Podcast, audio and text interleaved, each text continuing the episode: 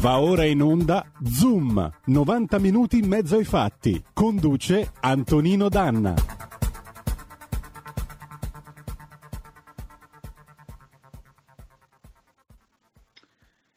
Amiche e amici miei, ma non dell'avventura, buongiorno. Siete sulle magiche, magiche, magiche onde di RPL. Questo è Zoom, 90 minuti in mezzo ai fatti. Io sono Antonino Danna e naturalmente cominciamo la nostra puntata di questo martedì 8 giugno. Saluto in eh, plancia comando delle magiche, magiche, magiche onde di RPL il nostro nocchiero Roberto Colombo. Scusate, io da oggi e fino all'ultima eh, puntata che sarà il 30 eh, luglio vi faremo tra l'altro una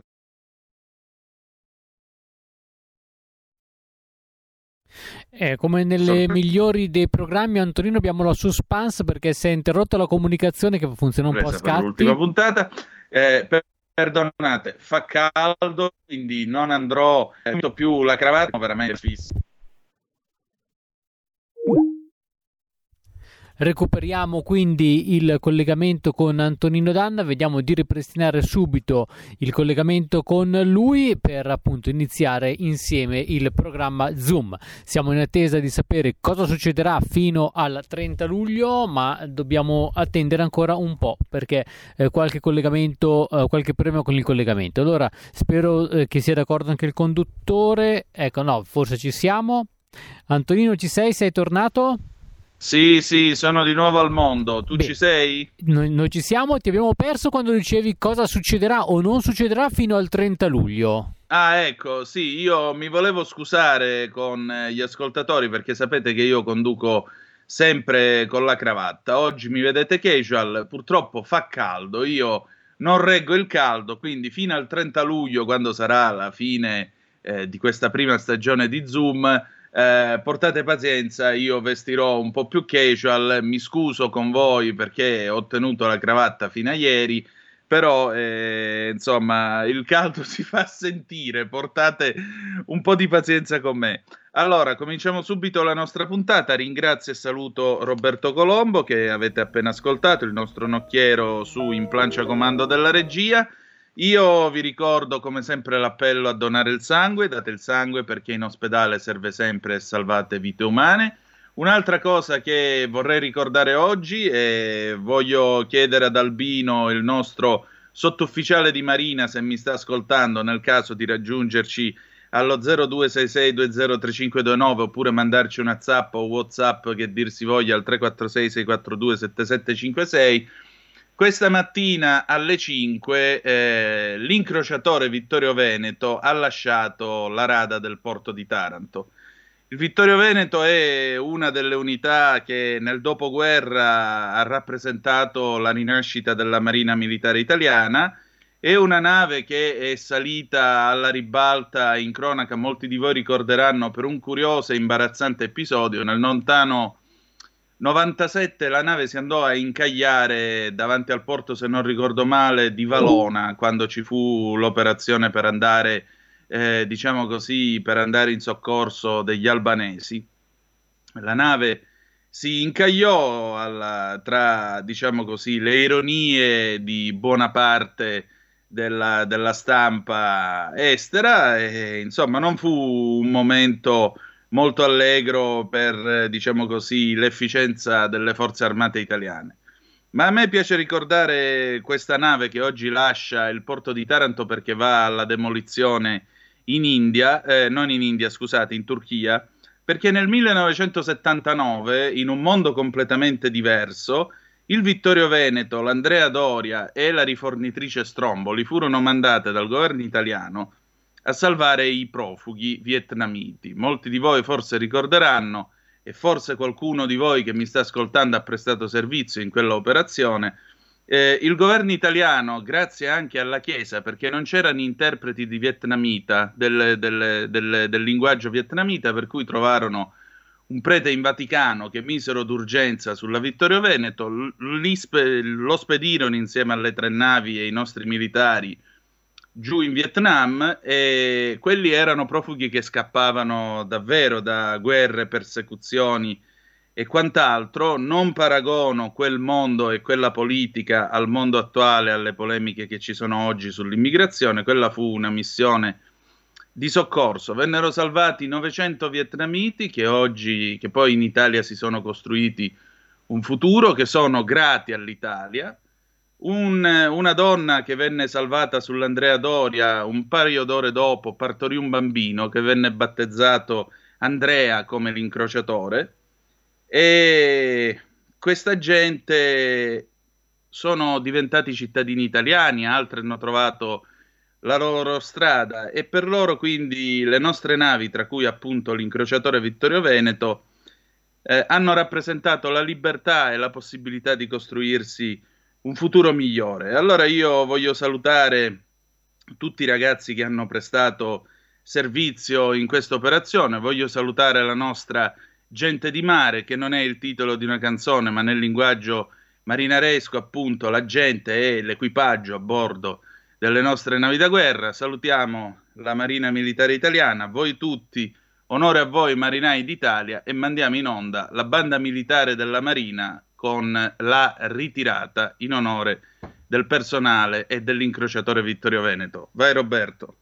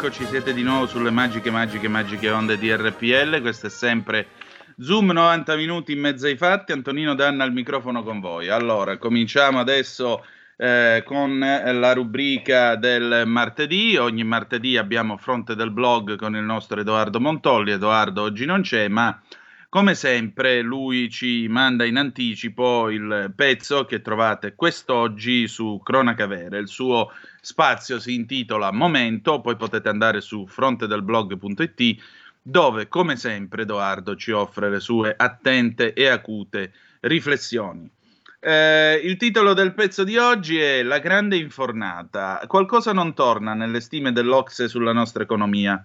Secondo l'organismo internazionale, il PIL dell'Italia crescerà nel 2021 del 4,5% e la disoccupazione scenderà al 9,7 nel 2022, così come riportato dal Sole 24 Ore.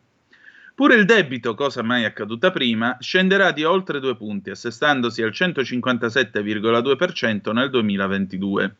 E questo per il fatto che in Italia la pandemia è stata messa sotto controllo grazie alle misure di contenimento adottate dal governo. Ma davvero? Passi che l'Ocse possa ignorare che le misure di contenimento italiane ci hanno portato, volenti o nolenti, ad avere il quattordicesimo indice di mortalità nel mondo e il secondo tra i paesi occidentali dopo il Belgio. Però che, numeri, che in questi numeri ci sia aria di fregatura è evidente non solo al comune cittadino, che ogni giorno ha a che fare con saracineschi abbassate per sempre e fallimenti a ripetizione, ma anche se si raffrontano tali prospettive in quelle di appena un mese fa di organismi altrettanto autorevoli. Sì, anche perché, eh, detto questo a commento del pezzo del nostro Edoardo, è vero che eh, magari ci sarà questo rimbalzo del 4,5%, ma noi comunque dobbiamo eh, risalire una china di un crollo del PIL del meno 9%, quindi non è che, non è che c'è tanto da festeggiare nel, nel 2022. Andiamo avanti.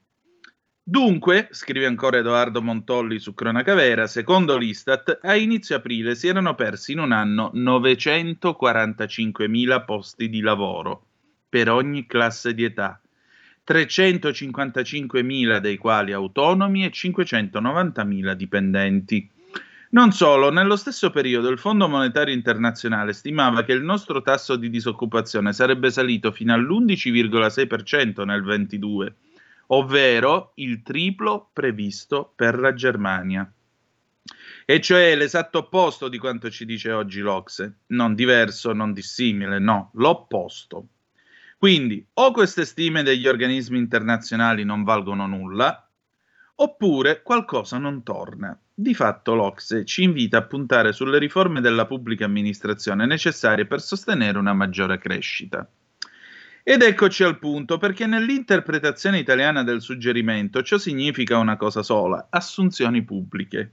Ed eccoci quindi con una nuova marea di assunzioni per fare le opere nei tempi previsti dall'Europa, altrimenti non ci darà i soldi, ha fatto sapere il ministro della pubblica amministrazione Renato Brunetta. Tutto per realizzare 300 progetti con i 230 miliardi del Recovery Plan Serviranno decine di migliaia di ingegneri, informatici, responsabili gestionali. Eh già, saranno indispensabili. Si tratta di figure specializzate, solitamente poco interessate allo stipendio pubblico.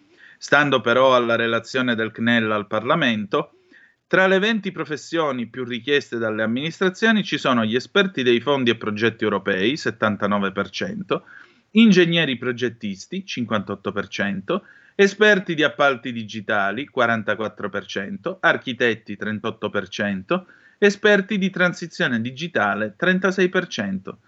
Si tratta di specializzati tali che a naso non varranno certo due lire. Per attirarli sarà attivato il portale unico del reclutamento pubblico su cui caricare il curriculum. Se già tremiamo all'idea di cosa accadrà, forti delle esperienze dei vari click day mutatisi tutti o quasi in un crash day, Andiamo comunque alla provvisoria conta fatta dalla stampa. 350 dirigenti alla ragioneria generale a 50.000 euro l'anno per minimo 36 mesi. Altrettanti addetti al Ministero dell'Innovazione Digitale, 200 alle infrastrutture. La parte grossa è prevista alla giustizia, con 23.350 assunzioni, comprensive di 16.500 laureati in legge. Seguono Ministero dell'Interno, Cultura e Transizione Ecologica, quanto ai concorsi saranno resi più snelli, una prova di selezione e una procedura comparativa. Benissimo, ma è la punta di un iceberg, perché, come ha spiegato poco tempo fa il ministro all'ADN Kronos, il tale l'obiettivo è assumere almeno 150.000 giovani l'anno per ripristinare un minimo di turnover serio, qualitativo e quantitativo. Ogni anno 150.000 persone Gira la testa solo a pensarci e c'è chi prevede con la grande infornata il rischio di un colpo di coda clientelare. Ma ci pare davvero eccessivo, dice il nostro Edoardo Montolli. Una cosa del genere in Italia? Il clientelismo proprio in questo paese? E da dove proviene questo pessimismo? L'assunzione nel pubblico appare anzi la soluzione più logica al problema. È infatti di ogni evidenza che dopo una pandemia del genere la prima cosa da fare non sia un ground zero delle tasse per dare fiata agli imprenditori agonizzanti, ma gonfiare ancora di più la burocrazia per strozzarli definitivamente, anche perché, ovviamente, bisognerà pagare i salati emolumenti dei nuovi professionisti di Stato e il conto bisognerà pure presentarlo a qualcuno. Dopo quasi un anno e mezzo di lockdown, tacendo di ristori mancati, bonus e prestiti garantiti chiesti indietro, questa è dunque la brillante soluzione che ci prospettano, il rafforzamento del pubblico impiego. Senza ironia, risulta difficile ormai commentare. E risulta difficile anche a me, devo dire la verità, però un commento musicale ce l'abbiamo, poi dopo ve lo facciamo sentire. Eppure a tutti, giornali in primis, sembra star bene così. Non un'obiezione, non una voce contraria. D'altra parte, l'Ocse prevede, contro l'impressione e le statistiche di chiunque, una crescita esponenziale del nostro PIL. Citofonate a tutti loro quando sbloccheranno i licenziamenti. Ecco, uno legge queste cose perché Edoardo Montolli è una persona seria e io sono d'accordo con quello che ha scritto lui. Uno legge queste cose e pensa Uh, un libro che ha scritto uh, Antonio Caprarica qualche tempo fa, mm, che si intitola Come dolce, la Fra- Come dolce Parigi o no? Nella quale lui ricorda gli anni in cui era inviato in Unione Sovietica e spiega una cosa: elettrificazione e impiegati statali. Era proprio così che funzionava in Unione Sovietica. Ecco, noi dopo tutto il dramma che abbiamo vissuto, quello che dovevamo fare era tutt'al più assumere nuovi medici e infermieri, perché è lì che c'è un bel problema di turnover. Ma andare ad assumere altro personale nella burocrazia del nostro paese, quando tutti gli altri paesi hanno fatto di tutto per tagliare la burocrazia, renderla più snella, renderla più agile, questo vi dimostra certe idee e certe ideologie. Albino, pronto? Comandi capo. Eh, buongiorno, buongiorno Antonino, buongiorno. Quando parlate del Vittorio Veneto, logicamente comincia a sanguinarmi il cuore, purtroppo. Ecco, purtroppo eh, sapevo che mi avresti risposto. Vai, eh, vai. Figuriamoci un po'. Pensa che su nave Veneto imbarcarono parecchi amici miei del mio corso, quindi persone che, che conosco da 50 anni. Ma la cosa, la cosa importante è questa, quando nel 2004 io andai a Taranto, ci trovammo a Taranto per il quarantennale dell'arruolamento, io mi arruolai nel 64, parlai mm. con l'allora ammiraglio Fagioni del Vittorio Veneto, il quale aveva un progetto bellissimo, nave Vittorio Veneto Museo Navale. Va bene? Esatto. Allora io in quel tempo eh, mi entusiasmai di fronte a questa idea perché veramente era una cosa bellissima, tutte le nazioni importanti hanno una nave come museo, guardiamo gli Stati Uniti, guardiamo l'Inghilterra, no? guardiamo tantissime altre nazioni. Allora, in quel come tempo scrissi al Presidente della Repubblica, all'allora signor Giorgio Napolitano, scrissi alla Regione Puglia, scrissi al Sindaco di Taranto, al Ministero della Marina, sperando che anche le mie lettere potessero sortire a qualcosa.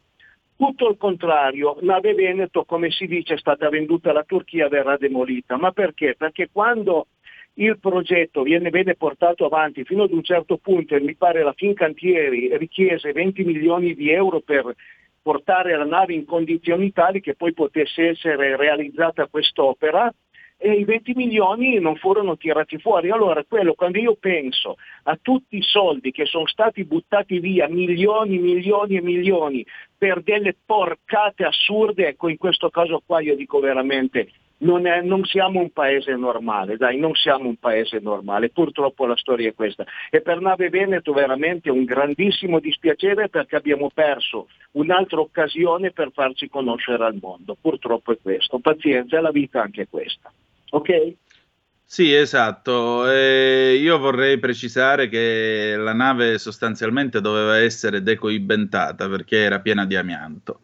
Eh, però sarebbe diventata una bella nave museo perché tra l'altro è stata la prima grossa nave da guerra di una certa entità, pesava più di 10.000 tonnellate, che eh, l'Italia ha costruito dopo la fine della seconda guerra mondiale e portava il nome della corazzata Vittorio Veneto che è stata eh, tra le protagoniste della nostra marina militare nella seconda guerra mondiale. E, e ripeto come Albino ha ricordato, ci sono stati tanti suoi amici che hanno prestato servizio in questa famosa operazione di soccorso per il Vietnam del 1979. Quindi sarebbe stato eh, un, un, simbolo dell'Italia del dopoguerra, dell'Italia della Prima Repubblica, di quello che abbiamo fatto eh, come paese anche a livello mondiale, perché quando le navi vengono mandate in giro, le navi da guerra, si dice per mostrare la bandiera, questo rientra anche nella politica estera, poi ve lo spiega eh, Paolo Formentini venerdì. Eh, le navi da guerra non si mandano in giro così per fare le sceneggiate, si mandano in giro anche per ricordare la presenza e gli interessi che vengono curati da una nazione in un determinato settore del mondo. Abbiamo un altro ascoltatore, pronto chi è là? Buongiorno, sono Giorgio da Monza. Benvenuto. Sono contento che lei abbia parlato dell'Ox perché io sono almeno una quindic'anno che seguo questi dementi attraverso i loro cosiddetti previsioni, ma devo, deve spiegarvi come avvengono le previsioni dell'Ox. Allora, è un po' come due signori che vanno alla partita, uno tifa l'Inter, uno tifa il Milan e uno dice eh, prima della partita, secondo te chi vince? E lui dice vince il Milan 3-0 poi si inizia la partita e eh, il, l'Inter segna e questo dice no, mi sa che vincerà, faranno un pareggio. Poi cambia ancora il risultato e lui assesta le sue previsioni a seconda di come va la partita. Ecco, se voi seguite l'Ox e aspettate un paio di mesi, se, sentirete alla televisione questa frase. Uh, notizie di economia, l'Ox rivede al rialzo, l'Ox rivede al ribasso, l'Ox rivede qui, l'Ox rivede là l'Ocse eh, fa le previsioni e poi man mano dice ma sì, forse le cose andranno in maniera diversa, quindi non sbagliano mai loro. Sentire l'Ocse e sentire eh, Vanna Marchi è la stessa cosa. Un'ultima cosa, eh, prima ha parlato il professor Ugo Volli, io circa tre settimane fa mi sono permesso di intervenire educatamente senza insultare nessuno sulla questione israelo-palestinese. Il professor Volli, cito testualmente quello che mi ha detto, è lei è uno schifoso antisemita, è un allievo di Hitler, è uno che vorrebbe le camere a gas. Tutto quello che dice è menzogna tossica e tentativo di stabilire un nuovo genocidio. Il signore che ha chiamato, cioè io, è un alleato di Hamas. Ecco, io dico al signor Ugo Volle di stare attento perché io non ci metto molto a querelarlo. Lei ha fatto una figura barbina, signor professore. Se, glielo dico veramente col cuore, non si permetta più di dire queste cose su di me perché rischia grosso. Buona giornata. Buona giornata, però per queste cose, anziché venirlo a dire in trasmissione a me, potrebbe scrivere direttamente al professor Volli oppure direttamente al direttore della radio che è Giulio Cainarca in questi casi. Poi io credo che il professor Volli eh, sia una persona civile e misurata, non conosco i fatti, quindi mi astengo dal, dall'entrare nell'argomento. Eh, sono le 11, facciamo pausa, poi torniamo perché il commento alle cifre dell'Ocse è un pezzo di Checco Zalone, la prima Repubblica, e poi capite perché. Pausa.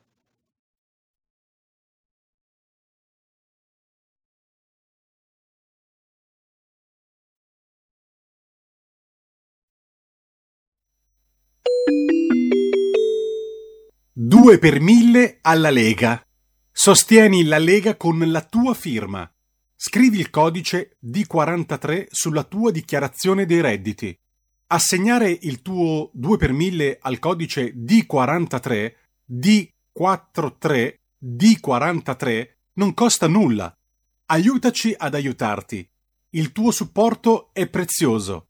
Ricorda, D43 per il tuo 2 per 1000 alla Lega di Salvini.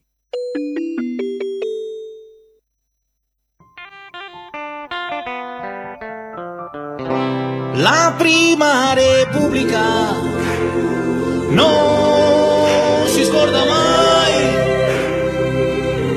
La prima repubblica, tu cosa ne sai? dei quarantenni pensionati che danzavano sui prati dopo dieci anni volati all'aeronautica. E gli uscieri paraplegici saltavano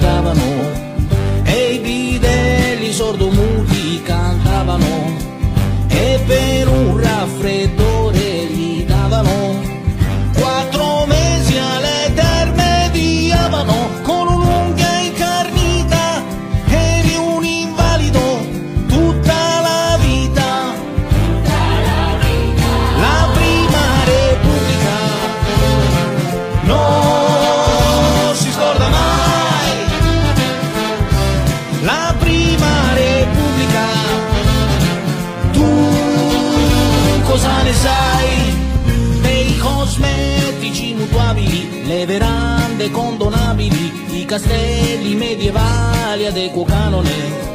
Di un concorso per allievo maresciallo, 6.000 posti a Mazzara del Vallo ed i debiti pubblici s'ammucchiavano come conigli, tanto poi eran cazzi dei nostri figli, ma adesso vogliono tagliarci il Senato. Senza capire che ci ammazzano il mercato. E sì perché senza Senato non c'è più nessun reato. Senza reato non lavora l'avvocato. Il transessuale disperato mi perde tutto il fatturato e dal suo posto c'è un paese inginocchiato. Ma il presidente è toscano e lei è un gran burlone, ha detto e scherzavo, piuttosto che il Senato mi taglio un coglione. La prima repubblica non si scorda mai.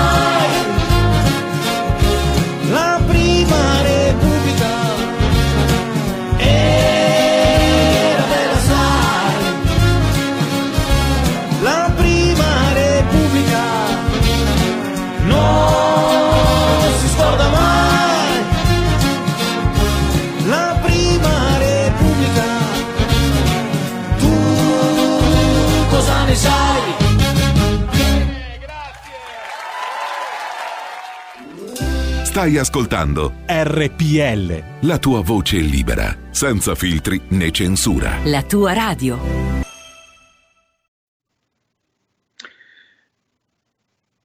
E rieccoci, siete di nuovo sulle magiche, magiche, magiche onde di RPL. Questo è sempre Zoom, 90 minuti in mezzo ai fatti. Antonino Danna al microfono con voi. Allora, avete sentito il eh, giusto commento al pezzo di Edoardo Montolli sulle nuove assunzioni nella burocrazia italiana. Eh sì, eh, perché la Prima Repubblica e non si scorda mai, ve lo dice Adriano. E quindi grazie anche a Checco Zalone per il suo sguardo, anch'esso molto acuto, sulla nostra realtà. Adesso passiamo al faccia a faccia di questa puntata. Io cedo con molto piacere il... E rieccoci, allora, io cedo con molto piacere il eh, mio posto di guida al nostro Maurizio Bolognetti, lo conoscete tutti, è il segretario eh, dei Radicali Lucani e eh, lui ha intervistato il eh, professor Garavelli, Pietro Luigi Garavelli, de, mh, primario infettivologo in quel dell'ospedale di Novara, tra gli altri è un esperto di idrossiclorochina, sapete che qui a Zoom abbiamo avuto il professor eh, Cavanna, quindi oggi diciamo così abbiamo una sorta di coronamento mh, delle discussioni sul tema. Ovviamente si parla eh, di Covid, eh, è un'intervista che il nostro Maurizio ha eh, realizzato una, qualche giorno fa nella sua Latronico in, in, ehm, in Basilicata. Di che cosa sentirete parlare? Naturalmente del coronavirus, India, Cile, Brasile, Italia, le terapie e i vaccini. Io ho molto piacere quando Maurizio Bolognetti interviene nella mia trasmissione su questo tema perché è una persona che si comporta e soprattutto che esprime dei dubbi ragionevoli e documentati. Quindi io vi lascio a, questo, a questa conversazione e ci risentiamo verso le 11.35, quasi in tempo per Padova Calling. Grazie a tutti voi e buon ascolto del nostro Maurizio. La libertà è come l'aria, finché c'è nessuno se ne accorge, ma se manca è come se mancasse la vita. Così un po' di tempo fa, eh, un secolo fa ormai, eh, Giacomo Matteotti. Questa è Radio Radicale e noi vogliamo eh, continuare ad occuparci della vicenda SARS-CoV-2 per un momento di necessario approfondimento, per contribuire a una riflessione collettiva che non c'è stata, a un dibattito che di tutta evidenza non c'è stato in seno alla comunità scientifica, o forse sarebbe meglio dire che ci sono stati eh, scienziati che hanno espresso, per come la vedo io, posizioni dogmatiche e che si sono premurati di distribuire eh, scomuniche nei confronti di altri scienziati, ricercatori, medici.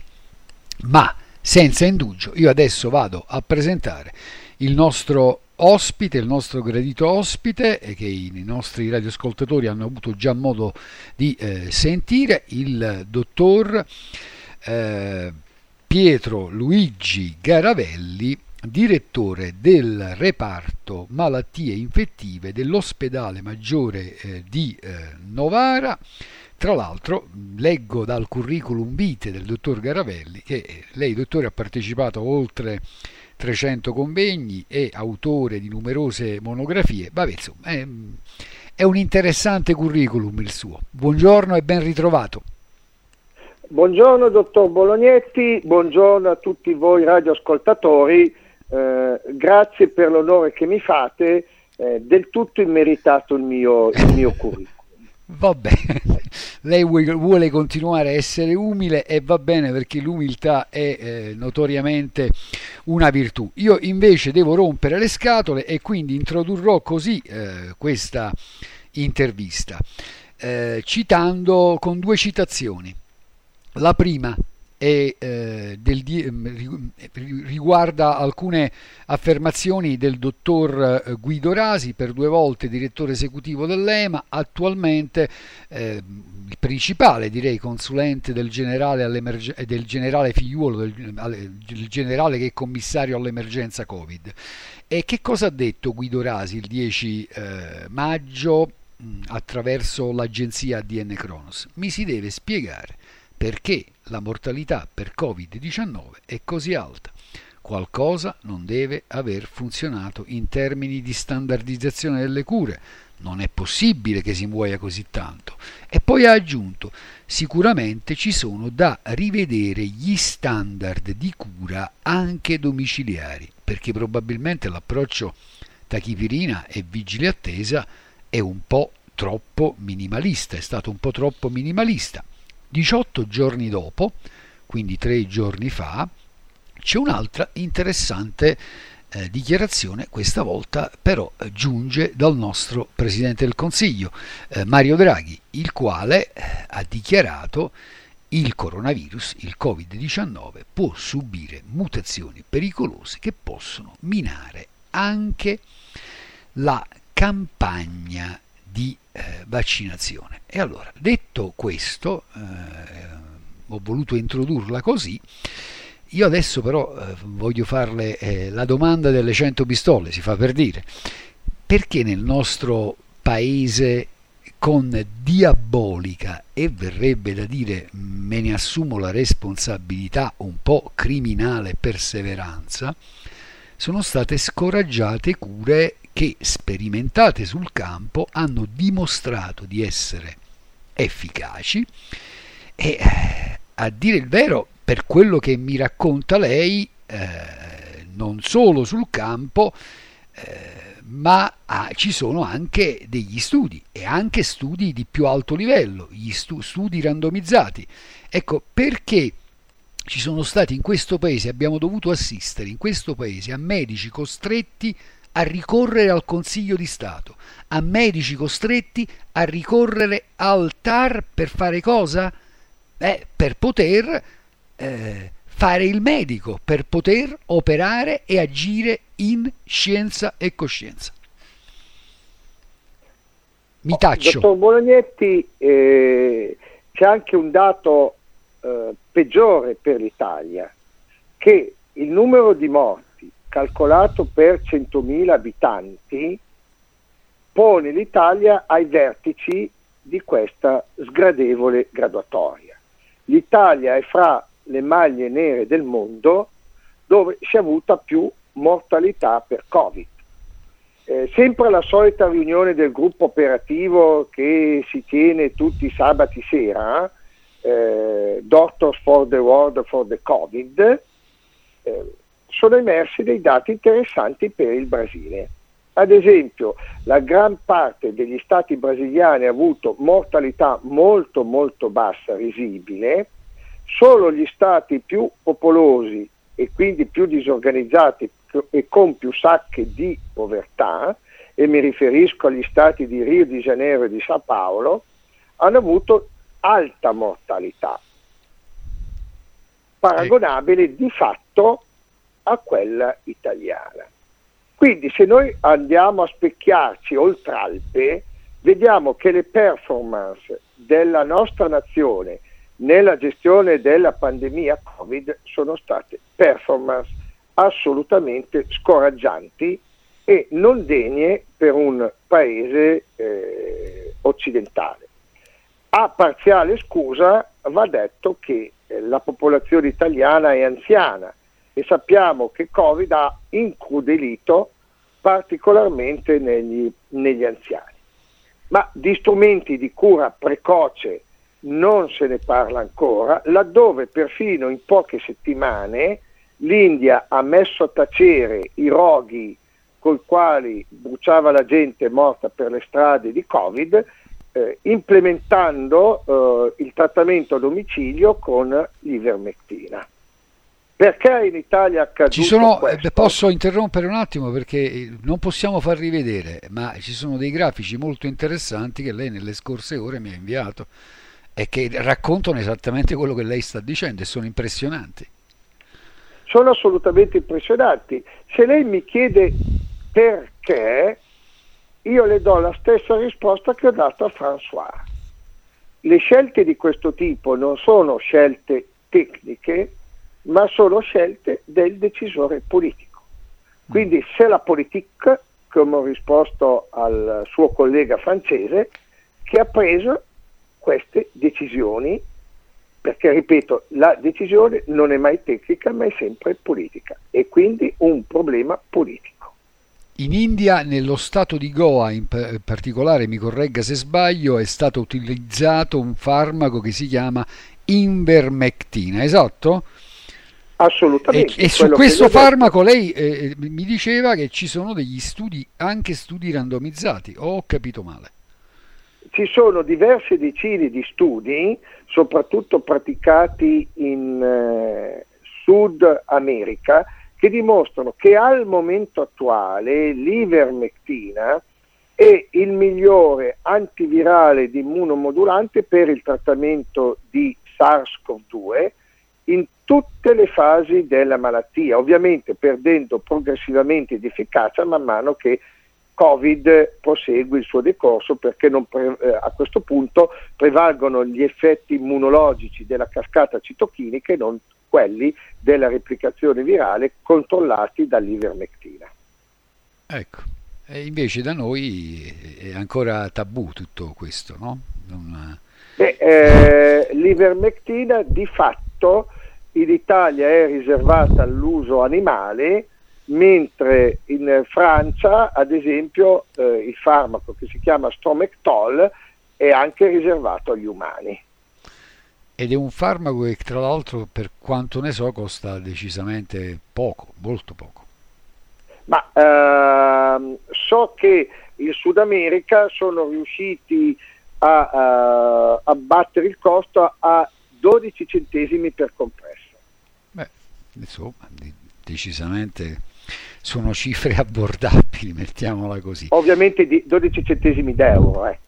Sì, sì, sì, 12 centesimi d'euro, ma chiarissimo.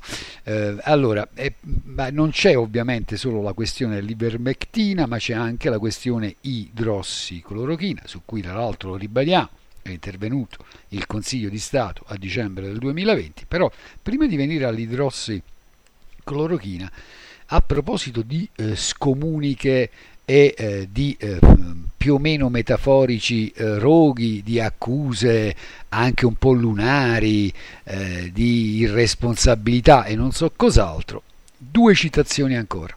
Una, eh, cito il dottor Garavelli, 21 marzo, se servono eh, lei parlando dei vaccini dice servono a contenere la malattia ma non saranno risolutivi per l'emergere delle varianti Covid. I lockdown in queste condizioni sono inutili, serve implementare le cure eh, domestiche. Beh, io ci sento, sento un po' anche l'eco delle dichiarazioni di Draghi del 28 maggio, ma potrei sbagliare Beh, poi c'è quest'altra cosa che mm, secondo me, intanto mi permetto di dire che forse Montagnier meriterebbe un po' di rispetto. Non credo che improvvisamente sia diventato un rimbambito come qualcuno lo presenta.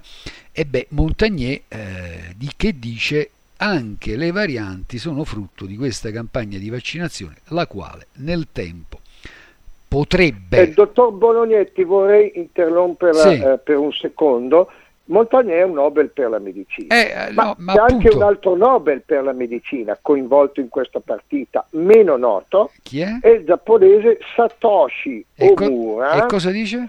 Nobel per la medicina nel 2015, che eh, è il maggiore esperto dell'ivermectina e eh, qualche mese fa ha fatto un'ampia review di tutti i lavori pubblicati sull'efficacia dell'ivermectina in Covid di oltre 50 pagine e lui ah. ha firmato questo lavoro. Quindi, come vede, eh, Luc Montagnier è in buona compagnia anche del anche lei, anche come... lei è in ottima compagnia e, lo, loro sono in sua compagnia. Però volevo concludere questo perché Montagnier a un certo punto dice potrebbe anche usa il condizionale, sia chiaro, qualcuno lo ha interpretato male e l'ha tirata un po' troppo, ma Montagnier fa un'affermazione, potrebbe anche agevolare eh, l'insorgenza di forme tumorali. E a questo punto mi taccio e le chiedo Uh, magari anche di entrare nel merito di questo studio fatto da uh, questo scienziato giapponese che come lei ci ha riferito è stato premio Nobel, ma anche le affermazioni di Montagnier e le sue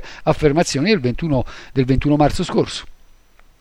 Eh, Satoshi Umura si è occupato dell'efficacia dell'ivermectina in Covid.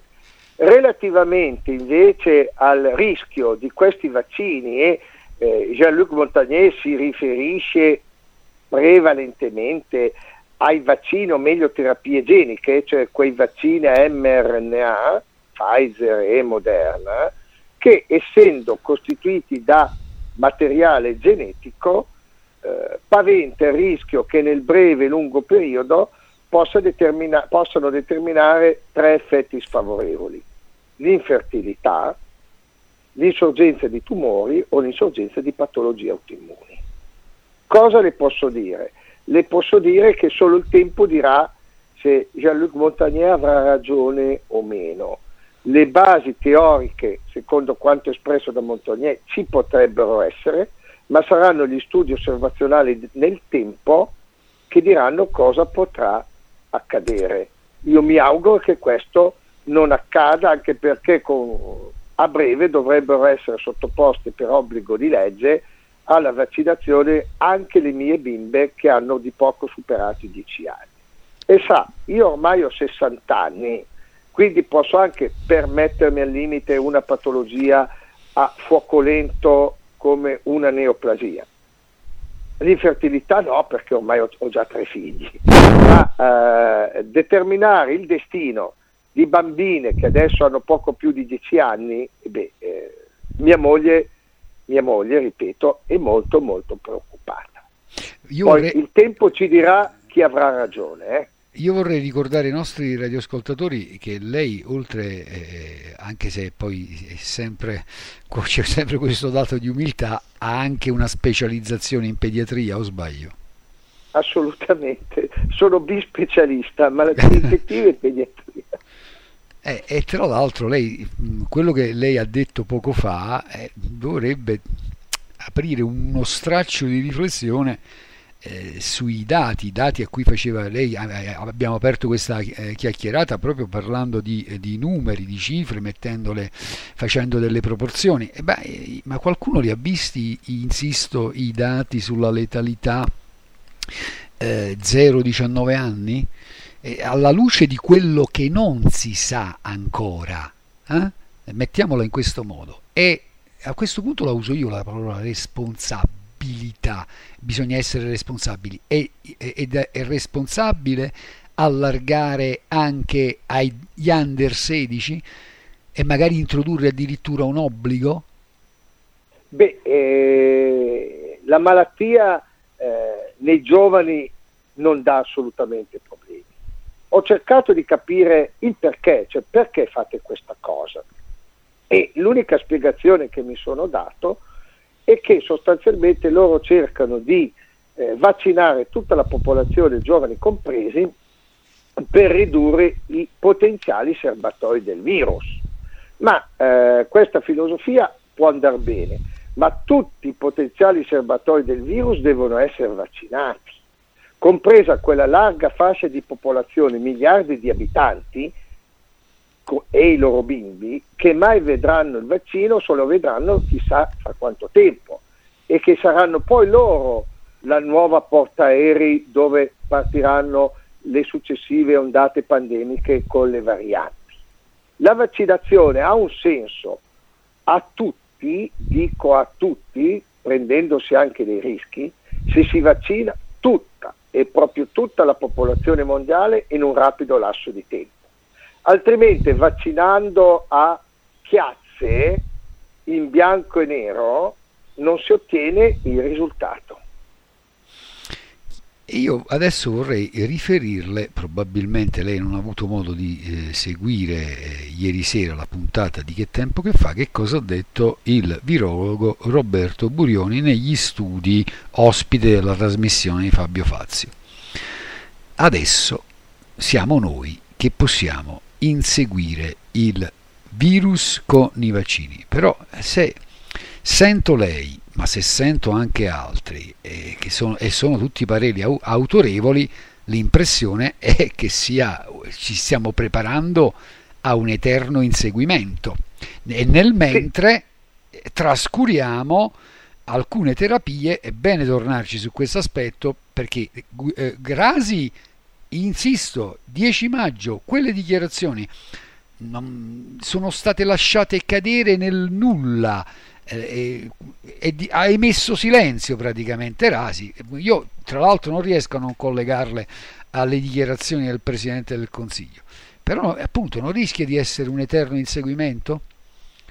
Sì, però io non so uh, il collega Burioni che è un microbiologo laboratorista, non è un clinico, quindi non ha esperienza di malati, quindi io non so il collega Burioni che cosa ha visto perché comunque eh, il corridore più veloce è il virus che si modifica, che taglierà sempre per primo il traguardo e noi siamo quelli affannati che lo dobbiamo inseguire man mano che varierà montando dei vaccini con le varianti che il virus prepara. Quindi è una corsa che è esattamente all'inverso, è il virus che detta i tempi della corsa noi dobbiamo allestirli i vaccini a seconda dei tempi che detta, a seconda delle varianti che monta. Ma dato che i vaccini, eh, ma questo di nuovo nozione comune degli studenti dei primi anni di, di medicina, soprattutto per una patologia che diventerà e che è già endemica, non saranno risolutivi, non fosse altro perché eh, non riusciranno a coprire tutta la popolazione mondiale, deve essere assolutamente affiancata una terapia precoce che ha visto i caposaldi eh, prima nell'idrossiclorochina e nell'ivermectina. Oggi abbiamo i monoclonali e a breve avremo altri farmaci come il molnuprinavir e l'inibitore delle proteasi della Pfizer che, su, che ci daranno delle armi assolutamente in più per le cure. Soprattutto però gli ultimi prodotti sono prodotti estremamente costosi, questi sì. E quindi per le cure precoci manterranno la loro validità ancora l'ivermectina e l'idrossiclorochina per la gran parte del mondo, quei paesi dove non ci sono le risorse economiche da investire in monoclonali, molnuprinavir ed inibitori delle proteasi. Dottor Garavelli, cambierà qualcosa secondo lei nelle prossime settimane, nei prossimi mesi? Come... Non lo so. Io ho l'impressione Io... che qualcosa stia maturando, insomma, un minimo di riflessione o forse di confronto in alcune eh, sedi. No, non lo so. Uh, sarà topico quest'autunno. Agosto-settembre ci dirà quanto la politica vaccinale ha inciso nel contenere la pandemia. Se la politica vaccinale ha inciso nel contenere la pandemia, beh, io sarò più felice di tante altre persone.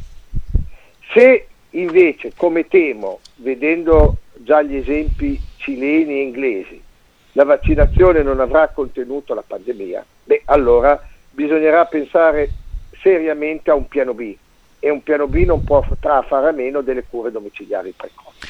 Vuole... E allora penso che ci sarà anche un cambiamento della politica. Eh. Che cosa sta succedendo in Inghilterra? Vuole dirlo ai nostri radioascoltatori? In Inghilterra sta succedendo che la variante indiana sta perforando eh, la popolazione vaccinata. In mm. Cile sta succedendo che la variante brasiliana sta perforando la popolazione vaccinata. In Cile hanno utilizzato questi... il vaccino cinese o sbaglio? Mm, non no, lo so, no. Uh, no, no, dovrebbero aver utilizzato anche il Pfizer. Ah, eh. ok, ok. Ma questo, uh, questo uh, sa, leggo e sento tante cose in contemporanea, mm, ma in Cile dovrebbero aver anche utilizzato il, il Pfizer. Non dimentichiamo che la sanità cilena è quella più sviluppata e più ricca del Sud America, quindi mm. penso che non si siano fatti mancare nulla. Ecco. Però in Cile a questo punto sono partiti eh, con le cure precoci con l'ivermectina, questo glielo do di sicuro, eh, per contenere la variante brasiliana, che tra l'altro è molto caratteristica perché eh, prevalentemente colpisce il tratto eh, gastrointestinale, quindi c'è grande produzione di virus, grande assorbimento di virus e quindi decorre molto prima, insorge molto prima e con casi molto molto più gravi di quella ad esempio classica eh, cinese di Wuhan. Dottor Garavelli, io se lei non ha altro da aggiungere per il momento la chiuderei, la chiuderei qui ringraziandola per, per la disponibilità e magari prenotando un terzo consulto, mettiamola in questo modo, eh, anche a stretto giro per commentare quel che accade, anche l'evoluzione di un po' di cose. Però un'ultima domanda vorrei fargliela. A proposito di come si leggono i dati, ma eh, il raffronto tra maggio 2021 e maggio 2020 eh, forse dovrebbe indurci a, a raccontare cose diverse da quelle che stanno vendendo in questo momento, o sbaglio? Stai ascoltando RPL. La tua voce libera, senza filtri né censura. La tua radio. Andrea Rognoni è lieto di annunciare l'uscita del suo ultimo libro, Il pensiero leghista, storia e prospettive delle idee della Lega, edizioni Italia Storica. Acquistalo a soli 18 euro. Richiedetelo al vostro libraio o scrivete a italiastorica-hotmail.com o chiama il numero 333 38 36 198. Porta con te ovunque RPL la tua radio. Scarica l'applicazione per smartphone o tablet dal tuo store o dal sito radiorpl.it. Cosa aspetti?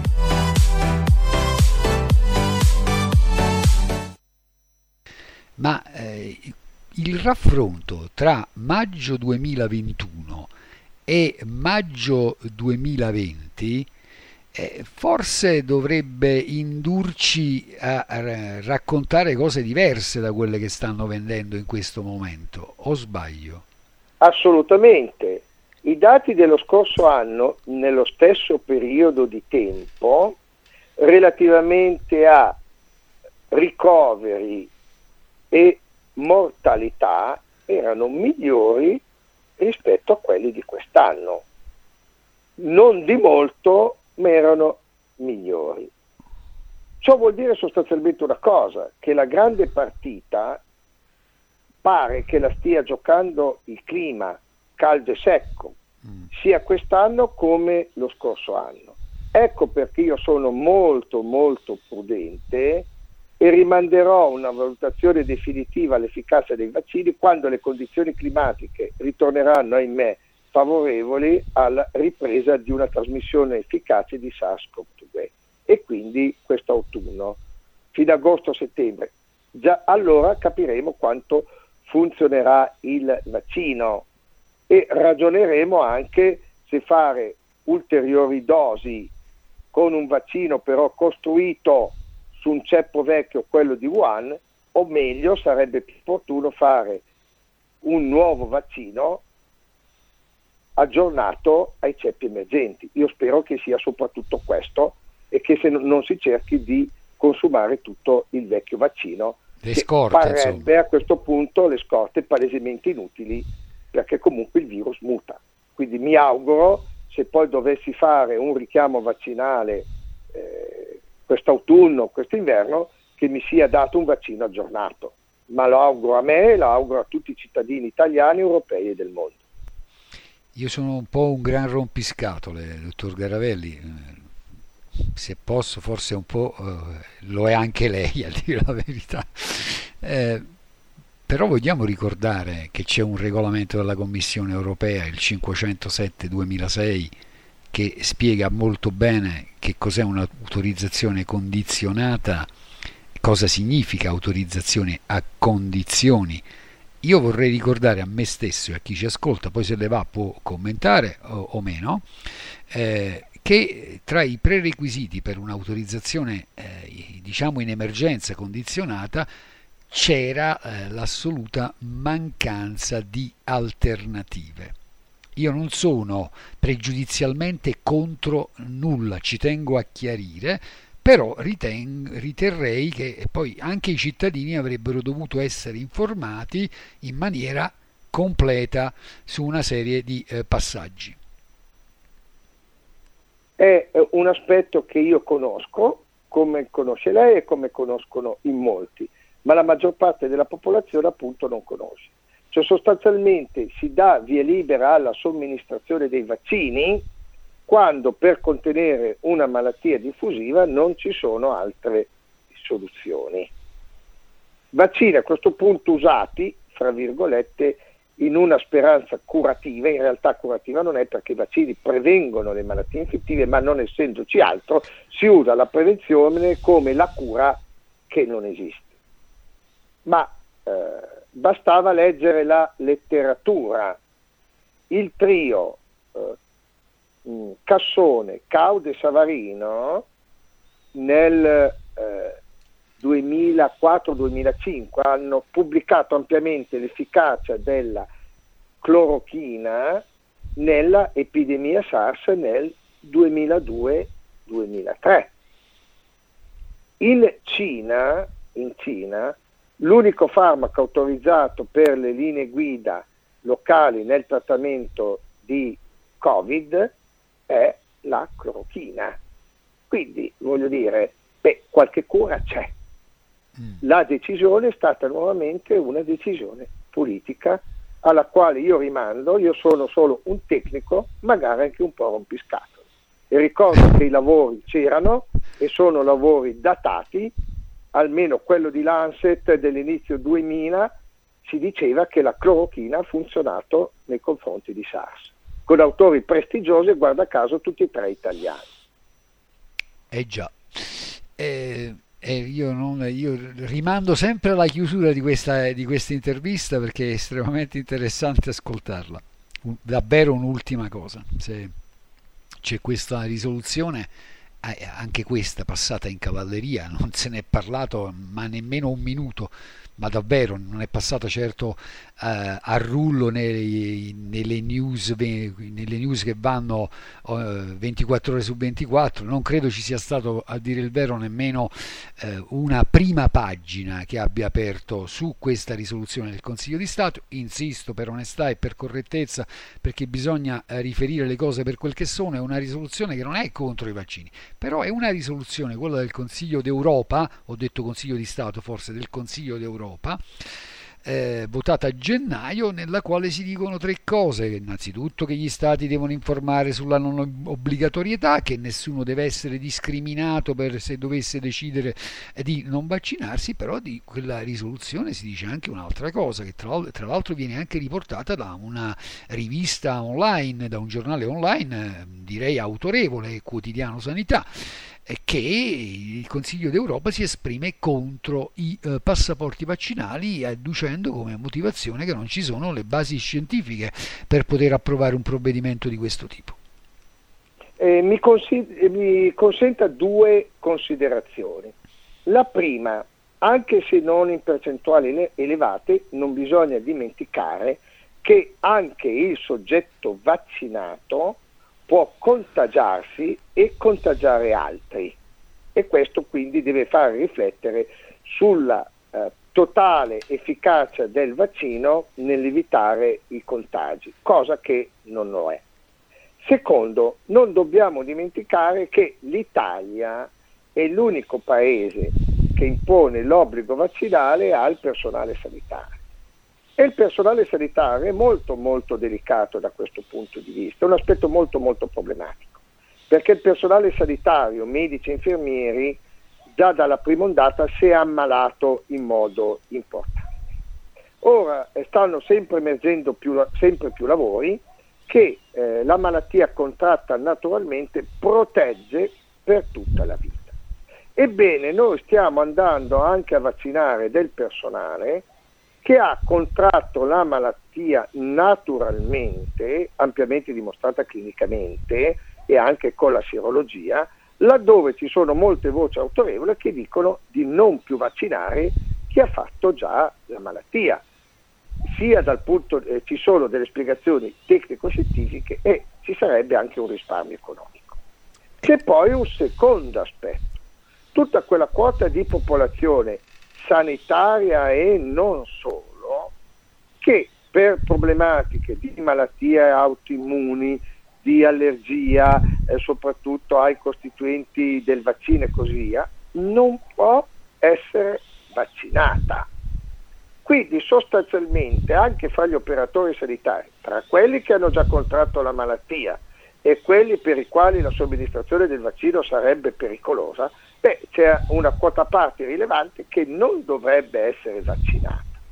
Beh, c'è un obbligo eh, vaccinale rigido e ehm, per ottenere eh, ad esempio di non essere più vaccinati, questo non si è ancora ottenuto, di non essere più vaccinati coloro che hanno già contratto la malattia. È un non senso infettivologico e un non senso economico. E lei ha parlato di studi, eh, ma c'è questo studio dell'Università del Michigan, lei ha avuto modo di, di leggerlo? Assolutamente. Eh, Covid è una malattia infettiva uguale a tutte le altre, dove l'immunità contratta da una malattia infettiva fatta naturalmente probabilmente è solida e dura per tutta la vita. Questo dice ed lo studio? Molto più solido, sì, dice lo studio, ed è molto più solido ed efficace della malattia indotta dai vaccini. Ma questo lo si sa. Mm. Eh, il, va- il, morbillo, il morbillo contratto naturalmente protegge verosimilmente per tutta la vita.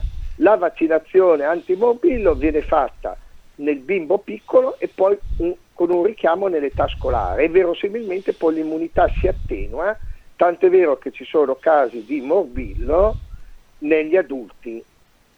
L'esempio del morbillo in realtà è un paradigma che può essere applicato alla stragrande maggioranza delle malattie infettive. Malattie naturali, immunizza- immunizzazione solida per tutto il resto della vita, vaccinazione, immunizzazione meno solida con continui richiami e eh, forse non bastevole per molti anni, eh, per tanti anni. Ebbene, eh, col lavoro degli, dei colleghi americani si dimostra via più che andare a vaccinare un personale, mi riferisco a quello medico ma in generale a tutta la popolazione che ha contratto la malattia, potrebbe essere un non senso infettivologico e un non senso economico perché si buttano via soldi. Chiarissimo. E allora, a me non resta che ringraziarla grazie al professor Pietro Luigi Garavelli, direttore del reparto malattie infettive eh, dell'ospedale maggiore di eh, Novara e tra l'altro anche eh, specializzato con una specializzazione in pediatria e tante altre cose eh, anche se lei continuerà a uh, farsi il, il, solito bagno di umiltà io non posso tutte che ringraziarla immeritate, tutte immeritate eh. allora posso, non posso farci niente va bene grazie grazie davvero dottore Padova Calling con Ettore Toniato e l'Edicola 206. E allora, maestro, buongiorno. Sentiamo se c'è il nostro Ettore, vediamo un po'. Ci sarà o non ci sarà? Ci sarà o non ci sarà? Collegare è collegato, però ahimè io non lo sento. Roberto, abbiamo lumi? Oggi la connessione non ci favorisce molto, devo dire la verità. Purtroppo C'è Antonino, nessuno? Purtroppo Antonino sì. Ah, è, ecco, è ciao Antonino, ho risposto ma non sento. E allora fai una cosa, eh, chiama, mh, mm, fai una cosa Ettore, fai, chiudi che ti richiamiamo, che così proviamo, perché qui mi dice connessione scadente, ho un problema anch'io. Ho un problema anch'io, non ho capito perché. Oggi non siamo fortunati con la linea.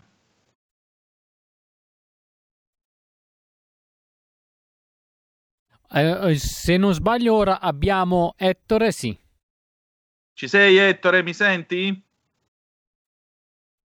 Continua a tacere, niente.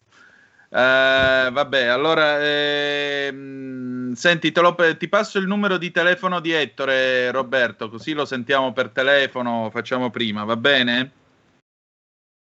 Eh? Perfetto, perfetto Antonino, perfetto. Perfetto, eccellente. Allora, avete ascoltato nel frattempo il nostro Maurizio Bolognetti, come sempre molto preciso, puntuale, devo dire la verità, sempre molto, eh, diciamo così, ficcante nelle sue osservazioni. Un'intervista che eh, lascia naturalmente aperte una serie di riflessioni e che risponde in tutto questo a che cosa? Al concetto di conoscere per deliberare, che eh, naturalmente alla base di tutto quello che è necessario per poter scegliere in scienza e coscienza, come dice anche lui, in merito alla vicenda dei vaccini, le tante polemiche che ci sono state e così via. Ora si spera di raggiungere tra l'altro l'immunità di eh, gregge per settembre, quindi dovremmo essere ormai verso la fine di tutta la campagna di immunizzazione. Addirittura leggevo sul Corriere della Sera stamattina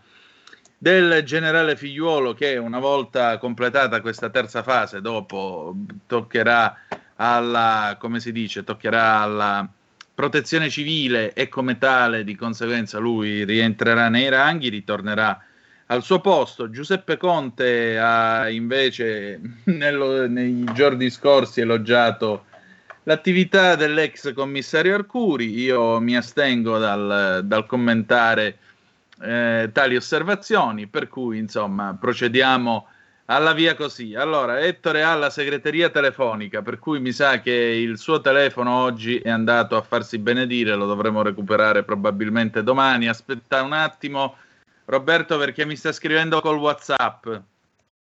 Ci sei, Ettore?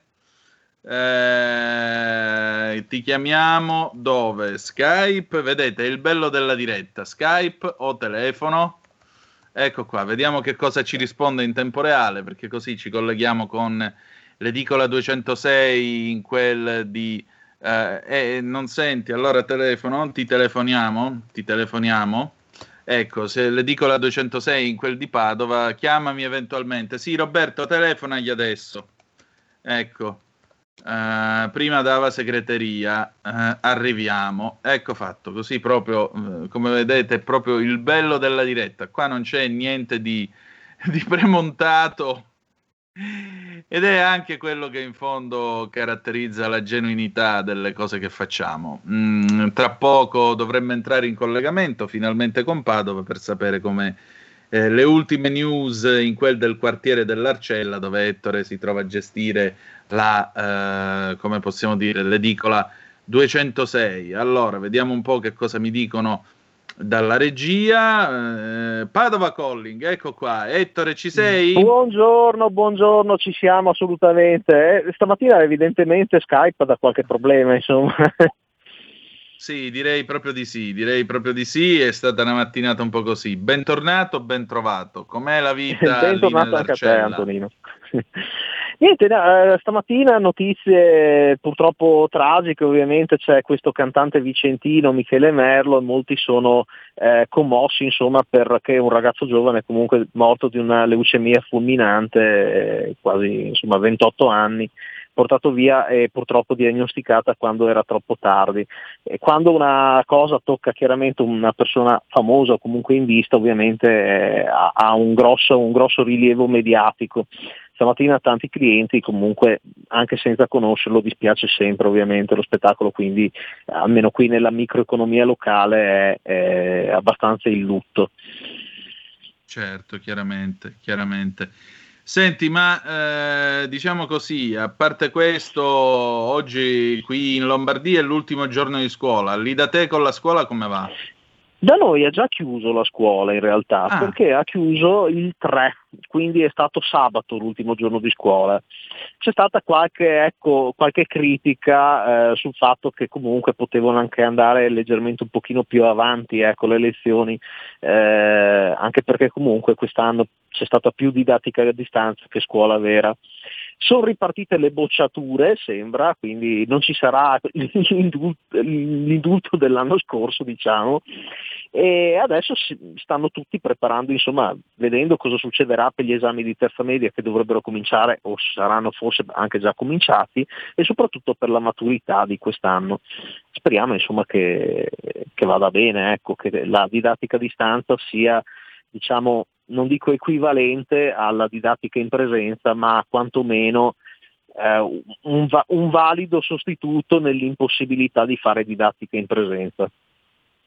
Ah, io ieri ero sul treno, tornavo dalla radio, c'erano due ragazze nella fila di sedili davanti a me che discutevano eh, la tesina, l'elaborato che dovevano presentare alla commissione per la maturità Ragazzi, vi dico la verità, è tutta una grande farsa l'esame di maturità, tutta quella retorica, la notte prima degli esami, tutta quella roba lì. Sapete io che cosa ho fatto la notte prima degli esami?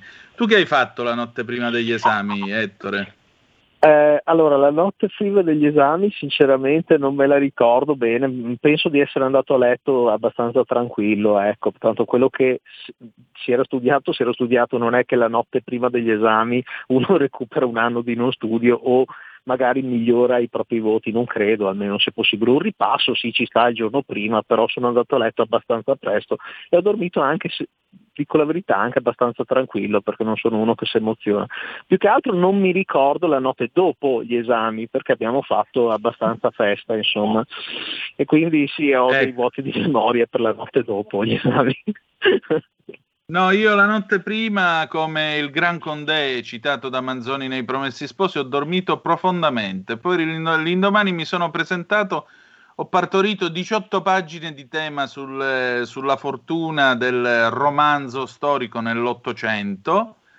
Eh, e poi il giorno dopo abbiamo avuto la versione di Greco. Sostanzialmente non ho sentito tutta questa euforia, atmosfera e quant'altro, anzi è una delle esperienze che ho rapidamente dimenticato, devo dire la verità, l'esame di maturità proprio non è, non è una delle cose che mi è rimasta impressa della mia vita, per cui figurati. Ma ecco, io ammetto che sia stato un periodo molto felice il mio alle scuole superiori, ce lo ricordo con piacere, dopo ovviamente è stata una demarcazione perché dopo devi cambiare completamente metodo di studio perché sei lasciato più da solo e devi specializzarti in alcune cose, però mi è stato tutto utile quello studiato, anche le cose che all'epoca dicevo ah guarda è inutile studiare questo, in realtà poi è tutto utile perché nella vita comunque eh, no, è ovvio che ogni tanto la, la scuola si basa non sul nozionismo, ma è un nozionismo tutto sommato intelligente. Esatto, sì, io quasi tutto, tranne la matematica, perché in matematica sono sempre stato una pippa, lo ammetto, mm. quindi e devo essere Siamo onesto davanti, al, davanti, ai miei ascoltatori, non posso Siamo in due, non posso in radio sono state una pippa, vediamo dietro, uno, due, tre, li vedo da qui. Mamma mia, senti, allora, eh, che si mangia oggi di buono a Padova? Ma guarda, oggi direi astice. Astice, Una giornata di pesce, non so, proprio mi, mi- mi viene voglia di, non so, sarà l'estate, non so, eh, mia- poi mia moglie è appassionata di pesce, ovviamente essendo giapponese, eh, penso, penso qualcosa di- del genere sul pesce, qualcosa di fresco, non, non abbiamo, c'è voglia di, di cambiare qualcosa, ecco. Va bene, vedremo, vedremo. Allora Ettore, grazie di essere ancora con noi e ci risentiamo domani per eh, la solita ora con Padova Calling, ok? Assolutamente, grazie a voi, buona giornata. Grazie a te, buona giornata, buona giornata. E adesso, ladies and gentlemen, vediamo se c'è, se è collegata la scintillante Sara Garino con noi. Vediamo un pochino. Sara, ci sei? Antonino, Ehi, come sei metallica? Ti sento male però. sono solo audio, sono solo audio al momento, però ci sono. Sto cercando di ottimizzare un piccolo problema tecnico. Mi sei Sì, ti sento, ti sento a vai e vieni. Che cosa c'è di bello oggi ad alto mare? domani parli di spettacolo e di intrattenimento ai tempi del Covid. Abbiamo intitolato si parla con noi il dottor Maurizio Pasca, che è segretario generale del STILB, Società Italiana da Franco Cini, il professor Giovanni Carnovale, che è medico aziendale RAI, e il soprano Maria Carfora. Ah, anche puntata di alto livello musicali. come sempre. Come se- Va bene, allora, ok, allora io vi lascio nelle mani della scintillante Sara Garino che condurrà da par suo, come avete appena ascoltato, una interessante puntata di Alto Mare. Che dire di più? Noi siamo arrivati alla fine della nostra puntata, oggi un po' funestata dalla tecnologia che mh, la canzone d'amore che andrà in onda dopo la sigla è Lucio Battisti, il nostro caro angelo del 1973.